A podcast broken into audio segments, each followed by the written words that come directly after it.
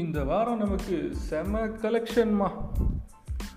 அவங்க பாட்டு கோசு சுதாகர் அப்படின்ட்டு இந்த வாரம் ஃபுல்லாக பேசிக்கிட்டு இருந்தாங்க, ஏன் போன வரைக்கும் முன்னாடி வரைக்கும். ஆனால் வாப்பா அங்குசாமி நீ வந்த நேரம் அப்படின்னு சொல்லிட்டு நம்ம கேடி ராகவன் வலையில் விழுந்ததுனால கோசு நீங்கள் போங்க, கேடி ராகவன் நீங்கள் வாங்க அப்படின்னு இந்த வாரத்தை சும்மா சிறப்பாக ஆரம்பித்து, அதுக்கப்புறம் இந்த விஷயம்லாம் பத்தாது அப்படின்னு சொல்லிட்டு இந்தியா வேறு 76 ரன்னுக்கு அப்படியே ஆல் அவுட் ஆகி RCB ஓவர்டேக் பண்ணிடுமோ அப்படின்னு பயந்த சூழலில், ஒருவேளை RCB ஸ்கோரை கூட 49க்கு 48 கீழே இந்தியா ஆல் அவுட் ஆகியிருந்தாலும் கோலி தானப்பா அதுக்கும் எதுக்கும் கேப்டன் அப்படின்னு சொல்லி முட்டு கொடுத்து சமாளிச்சிடலாம். அது வேறு விஷயம். இந்த மாதிரி ரொம்ப கடினமான நிலைமையெல்லாம் இருக்கிறப்பையும் சில நல்ல நியூஸ்லாம் வந்துச்சு.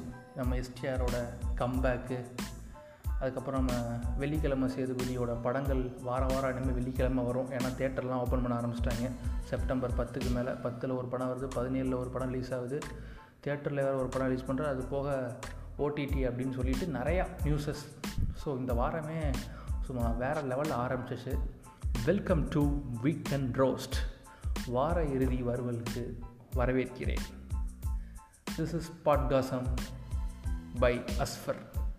ஃபஸ்ட்டு என்ன மேட்ரு அப்படின்னா, மேட்ரே, அதாவது நம்ம கேடி ராகவன். நீங்கள் நினைக்கிற மாதிரி வேட்டையாடு விளையாடு ராகவன் இல்லை, இட்ஸ் ராகவன் இன்ஸ்டிக்ட் அந்த மாதிரிலாம் இல்லை. இதுக்கு முக்கிய காரணமே நம்ம மதன் தான். Hi, this is Madan Gowri. Sorry Madan Gowri இல்லை, திஸ் இஸ் மதன் டைரி. அவர் யார் அப்படின்னா ஒரு பத்திரிகையாளர், தன்னைத்தானே ஒரு ஸ்டிங் ஜேர்னலிஸ்ட் அப்படின்னு சொல்லி கூடிய அவர் உள்மனத்தில் யாரோ அவரை போய் நீங்கள்லாம் ஸ்டிங் ஜேர்னலிசம் அப்படின்னு சொல்லி பதிய வச்சுருக்காங்க. ஃபஸ்ட்டு புதிய தலைமுறையில் இருந்தார், அதுக்கப்புறம் தந்தி டிவியில் இருந்தார். 2 டிவியும் அடித்து துரத்தி விட்டு தன் சிந்தனைக்கும் தன்னோட முடிவுக்கும் ஏற்ற மாதிரி தப்பான விஷயத்த கூட கரெக்டாக கான்ஃபிடென்ட்டாக சொல்கிற இவரும் சரி, இவரோட சிந்தனையை ஒத்து போகிற மாதிரி தினமலரும் சரி, அங்கே போய் வேலை பார்த்தாரு. இப்போ வேலை தூக்கிட்டாங்க ராஜ் டிவி, அதுக்கப்புறம் தனியாக யூடியூப் சேனலில் இந்த மதன் டைரின்னு சொல்லிட்டு சுச்சி லீக்ஸ் மாதிரி BJP audio leaks and video லீக்ஸை இப்போ சப்ளை பண்ணிகிட்ருக்காரு. அவரோட தியரி, அவரோட லைஃப் லெசன்லேருந்து பார்க்க போனால் அவருக்கு மொத்தம் 2 முகம் இருக்குது. ஒன்று ஜேர்னலிசம், இன்னொன்று இந்த மாதிரி ஸ்டிங் ஜேர்னலிசம்னு சொல்லக்கூடிய ஒரு முகம். அவர் கூட ஒருத்தங்க இருக்காங்க வெண்பான்னு சொல்லிட்டு, அவங்க மொத்தம் 2 பேர். அவங்களுக்கு பயன்னா என்னன்னே தெரியாது. ஸ்டிங் ஜேர்னலிசம் பேரில் சும்மா ஆடியோ லீக்ஸ் வீடியோ லீக்ஸ் விட்டுட்டு ஏமாற்றிட்டு இருப்பாங்க. அவங்க மனசுக்குள்ளே நினச்சிக்கிட்டு இருக்காங்க பிஜேபியை எப்படியாச்சும் ஊற்றி முடிடலான்ட்டு. அவங்க நினைக்கிறது மட்டும் இல்லை, ஒட்டுமொத்த தமிழ்நாடுமே அப்படியே நினச்சிக்கிட்டு இருக்கு. ஸோ இவங்க யாராவது ஊற்றி முடனா கூட யாராவது கண்டிப்பாக அந்த கட்சியை ஊற்றி மூடிடுவாங்க. ஸோ அந்த மதன் டைரியோட full time job, part time job, இப்போ அவங்களுக்கு ஜாபே இல்லை, அது வேறு விஷயம், இந்த கேடி ராகவன் லீக்ஸை விட்டதுனால. ஸோ அப்படி கேடி ராகவன் வலையில் சிக்கினார். இதை நம்ம ப்ளூ சட்டை மாறன் ஸ்டைலில் சொல்லணும் அப்படின்னா, ஆரம்பத்தில் கேடி ராகவனோட படம் கொஞ்சம் மதன்னு போனாலும், என்ன தான் ஆடியோ குவாலிட்டி இல்லைனாலும், வீடியோ சுத்தமாக இல்லைனாலும், அப்பப்போ அவருடைய எக்ஸ்பிரஷன்ஸை வச்சு நம்மளெல்லாம் மேட்ச் பண்ணிடுறாரு. அதெல்லாம் போக பூஜை ரூம்குள்ளே உட்காந்து ஆட்டுன்னு ஆட்டுறாரு.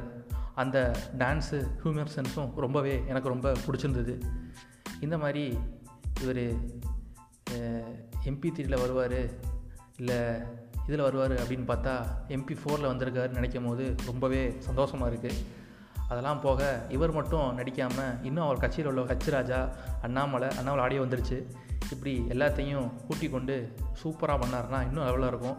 இது போக இவன் கட்சியிலேருந்து ஆந்தாலஜி எடுத்தாங்கன்னா இன்னும் ரொம்ப சூப்பராக இருக்கும். அதையும் நானே ரிவ்யூ பண்ணுவேன். கொஞ்சம் 1-1 சளைச்சதில்லை அப்படின்னு சொல்லி வழக்கமான செயலை ரிவ்யூ பண்ணாலும் என்னோடய செயலை வழக்கம் போல் கழுவி ஊற்றிடுவேன். இந்த மாதிரி தான் ப்ளூ சட்டை மாறன் இந்த படத்தை இந்த வீடியோ ரிவ்யூ பண்ணியிருப்பாராக இருக்கும். இதெல்லாம் தாண்டி நான் கேள்விப்பட்டிருக்கேன் ஃபேஸ் ஃபெட்டிஷ், ஃபுட் ஃபெட்டிஷ்லாம் கேள்விப்பட்டிருக்கேன். நம்ம கேடி ராகவன் என்ன ஃபெட்டிஷ்னு தெரில, பூஜை ரூம்குள்ளே உட்காந்து அவ்வளோ வேலை பார்க்குறாரு. ஏன்னா இதுக்கு முன்னாடி இவங்க தான் சொன்னாங்க ஆகமம்னு ஒன்று இருக்குது, அதாவது கோயில் கருவறைக்குள்ளே இன்னார் மட்டும்தான் நுழையணும், மற்றவங்களாம் நுழையக்கூடாது அப்படின்ட்டு, ஏன்னா உள்ளே சாமி இருக்குது தீட்டுப்பட்டுரும் அப்படின்னு சொல்லிட்டு. இவர் பூஜை ரூமில் உட்காந்து என்ன பண்ணாருன்னு எல்லாத்துக்குமே தெரியும். அப்போ அந்த சாமி தீட்டுப்படாதா? இப்போ நான் கேட்குறேன், கோயில் கருவலத்துக்குள்ளே இதுக்கு முன்னாடி சம்பவங்கள் நிறையா நடந்திருக்கு. நிறையா பார்ப்பனர்கள், ஒரு சில பார்ப்பனர்கள், நிறையா பேர்னு சொல்ல முடியாது, ஒரு சிலர் பெண்களை தப்பாக ட்ரீட் பண்ணியிருக்காங்க, அந்த ஃபோட்டோஸ்லாம் வந்திருக்கும். அதெல்லாம் தாண்டி இன்னும் என்ன, ஒருத்தன் கருவூலத்துக்குள்ளே கொலையே பண்ணி வச்சுருந்துருக்காரு ஒரு ஐயர். இது போக சிலை கடத்தல், கருவூலத்துக்குள்ளே கொலை பண்ணலாம். ஆனால் நம்ம கேடி ராகவனும் கொலை தான் பண்ணியிருக்காரு. பூஜை ரூமில் நிறையா கொலைகள் பண்ணியிருக்காரு. நம்மலாம் பாத்ரூமில் கொலை பண்ணால் அவர் வந்து நம்ம கேடி ராகவன் வந்து பூஜை ரூம்லையே கொலை பண்ணுவார். ஸோ வெவ்வேறு கொலை பண்ணியிருக்காரு. வம்சம்டா, எல்லாம் என் வம்சம்டா அப்படிங்கிற மாதிரி எல்லாம் அதிலே போயிடுச்சுன்னு வச்சுக்கோங்களேன். ஸோ இந்த மாதிரி சிக்கினதில் இந்த ஆடியோ இந்த வீடியோலாம் எடுத்து மொத்தம் 14 லீக்ஸ் இருக்குதுன்னு சொல்கிறாங்க. எந்தெந்த தலைவர் எதில் இருப்பாங்கன்னு தெரிய மாட்டேங்குது. நல்ல வேலை தலைவா, இதெல்லாம் தெரிஞ்சு தான் நீ போயிட்டியா தலைவா. வேறு யாரும் இல்லை, நம்ம தலைவர் ரஜினி தான். இன்னும் கொஞ்ச நாள் அவர் இருந்திருந்தாருன்னு வைங்களேன், அவரோட ஆடியோ வீடியோ எதனாலும் வந்திருக்கும். ஸோ வந்தாலும் ஆச்சரியப்படுறதுக்கு இல்லை. ஸோ இப்படி இந்த ஆடியோ வீட்டெலாம் எடுத்து கொண்டு போய் நம்ம ஆட்டுக்குட்டி அண்ணாமலைகிட்ட கொண்டு போய் கொடுத்தாரு நம்ம மதன் டைரி மதன் ரவிச்சந்திரன். என்ன பண்ணுன்னு தெரிலங்க. இந்த ஆட்டுக்குட்டி வார வாரம் நம்ம ரோஸ்ட்டில் வந்து சிக்கி பிரியாணி ஆயிடுது. இந்த வாட்டியும் சிக்கிடுச்சு. அதாவது அந்த ஆடியோ லீக் ஆனோடனே மதன்கிட்ட ஒன்று சொல்லியிருக்காரு, இந்த மாதிரி நீங்கள் இது பண்ணுங்கள், நீங்கள் பப்ளிஷ் பண்ணுங்கள், கூட பிரச்சனை இல்லைன்றிருக்காரு. இங்கே வந்து கேடி ராகவனுக்கு முட்டு கொடுக்குறாரு. அவர் தன்னோட வேலையை அவர் பார்த்துப்பார், அவர் ஒரு நீதிபதி, அவர் தன்னோட வாதாடி கண்டிப்பாக ஜெயிப்பார், கண்டிப்பாக அடித்து மேலே வருவார் அப்படின்னு சொல்கிறார். அடித்ததுனால தான் இவர் போனார், திருப்பி அடித்து மேலே வருவார் அப்படின்னு சொல்கிறார். இதில் ஒரு பக்கம் டிபேட் நடத்திட்டு இருக்காங்க. கடவுள் இல்லை என்று அடித்து சொன்னவர் யார், பெரியாரா இல்லை கேடி ராகவனா? பாயிண்ட் 1 கேடி ராகவன் லீடிங்கில் போயிட்டுருக்கார். ஸோ இதெல்லாம் தாண்டி அவர் ஆட்டுக்குட்டை போய் கொடுத்தா, ஆட்டுக்குட்டி பார்க்க போகும்போது கூட நம்ம ரவிச்சந்திரன் வந்து ஸ்டிங் ஆப்ரேஷன் மைக்கோடு தான் போயிருக்கார். மைக்கோடு போன மதன். பட் ஆனால் அந்த ஆட்டுக்குட்டிக்கு அந்த மைக் எங்கே இருக்குன்னு கூட தெரியல. இவர் ஏன் ஐபிஎஸ் ஆனார் அப்படிங்கிற கேள்வி நமக்குள்ளே இருந்துச்சு. இப்போ கண்டிப்பாக உறுதியாக இருக்குது. ஏன் ஒருத்தன் மைக்கை வச்சுட்டு என்னெல்லாம் பேசியிருக்கான் அது கூடயே தெரியாமல் இருக்க அப்படின்னு சொல்லி. அதுவும் இல்லாமல் குஷ்போபத்தி பேசியிருக்காரு நம்ம ஆட்டுக்குட்டி அண்ணாமலை. அதாவது பெண்கள் என்னையை பார்க்க வந்தால் கூட நான் டிரான்ஸ்பரண்ட்டாக தான் வச்சுருப்பேன், எதுக்கு வம்பு அப்படின்னு சொல்லி நிறைய ஆடியோ கேட்டிருப்பீங்க நீங்கள். ஸோ இந்த பக்கம் ஒரு பெல்ட்டி அந்த பக்கம் ஒரு பெல்ட்டி அடித்ததுனால கடுப்பான நம்ம மதன் வந்து சிக்கு நாடா சிவனாண்டி அப்படிங்கிற மாதிரி நம்ம மதனோட ஆடியோவே லீக் பண்ணி விட்டார். அப்போ போனவர் தான் அண்ணாமலை. அதுக்கப்புறம் என்ன ஆனார் அப்படின்னே தெரியலை. இன்னும் ஒரு 14 பேர்த்தோட ஆடியோ வீடியோ வந்து லீக் ஆகிறதுக்கு நிறையா சான்சஸ் இருக்குது. ஸோ வந்து கொஞ்சம் பார்த்து இருந்துக்கோங்க. எப்போனாலும் எந்த வீடியோ எந்த ஆடியோனாலும் வரலாம் போலுங்க. ஸோ வந்து மதன் மேலே ஆக்ஷன் எடுத்திருக்காங்க. கேடி ராகவன் அவரே ராஜினாமா பண்ணிட்டார். அவரை பற்றி எந்த இதுவும் பண்ணல. இப்போ மதன் ரவிச்சந்திரனோட யூடியூப்பை முடக்கிட்டாங்க. இருந்தாலும் நான் வந்து ஃபேஸ்புக்கில் விடுவேண்டா, கால் மேலே கால் போட்டு உட்கார வேண்டாம், கெத்தா ஸ்டைலா அப்படிங்கிற மாதிரி ஆடியோ லீக்ஸ் வீடியோ லீக்ஸை விட்டு செம்மையாக எல்லாத்தையும் செஞ்சுட்டு இருக்கிறார். நெக்ஸ்ட்டு வேறு யார், நம்ம கோசு பரிதாபங்கள். ஆக்சுவலாக அந்த நியூஸ் தான் ட்ரெண்டிங்கில் இருந்திருக்கணும். நம்ம கேடி ராகவன் வந்து மதிமோரன் இன்ஸ்ட்ரிக்ட் அப்படிங்கிற மாதிரி உள்ளே பூந்து இது பண்ணிட்டாரு. இந்த கோசு சே என்னடா பண்ணுறது, உங்களெல்லாம் நான் எங்கே வச்சுருந்தேன் தெரியுமாடா.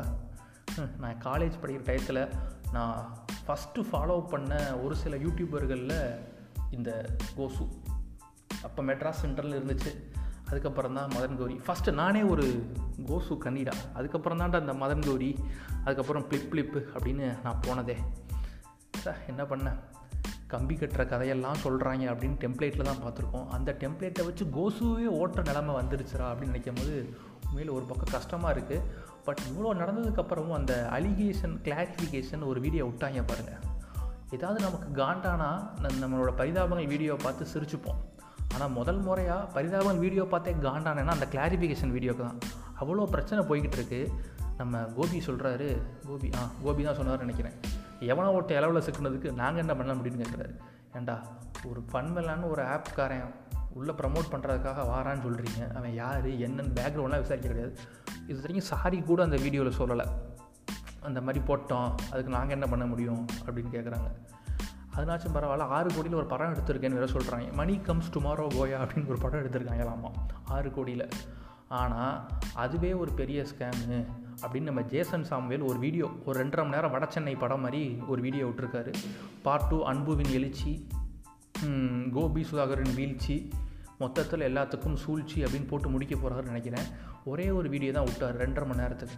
அதுக்கு கோபி சுதாகர் டென்ஷன் ஆகி கிளாரிஃபிகேஷன் வீடியோ வேறு விட்டு, நாங்கள் 6 கோடிக்கு படம் எடுத்திருக்கோம், அது டீசரை பாருங்கள் பாகுபலி 2, 3 மாதிரி நாங்கள் எடுத்திருக்கோம், டீசரை பார்த்து நீங்கள் முடிவு பண்ணுங்கன்னு வேறு சொல்லியிருக்காரு.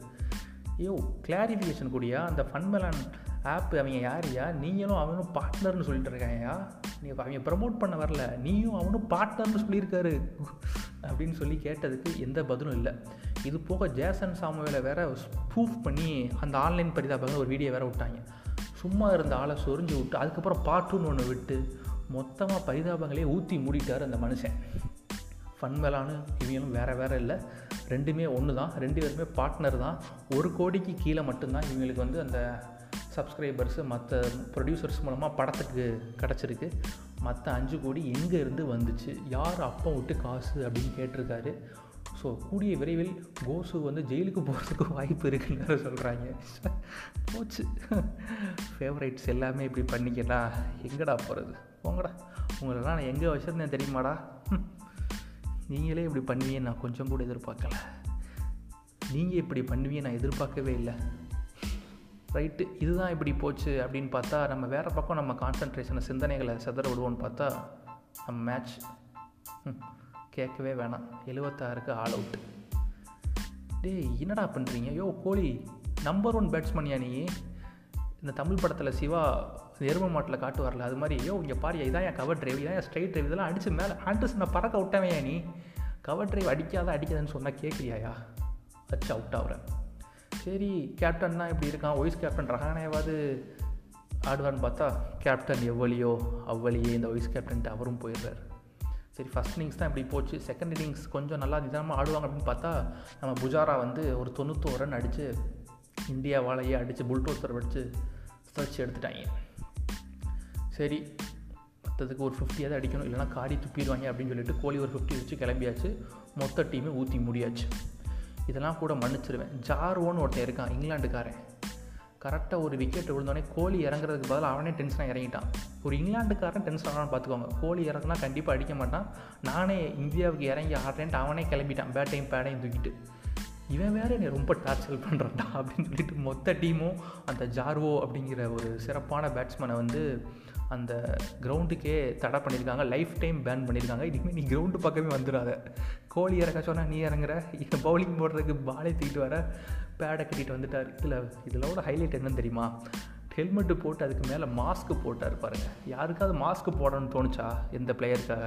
மோஸ்ட்டாக 21 பேர்கிட்ட விளாண்டுட்டு இருக்கீங்க, இதில் சப்ஸ்டியூட் வேறு, அம்பையர் மாஸ்க் போடுறதில்ல, ஆனால் மாஸ்க்கு போட்டு இறங்கினாண்டா ஜார்வோ, சார் அவரை போய் லைஃப் டைம் செட்டில்மெண்ட் பண்ணி பேன் பண்ணிட்டீங்களேடா, அடா போங்கடா சார்.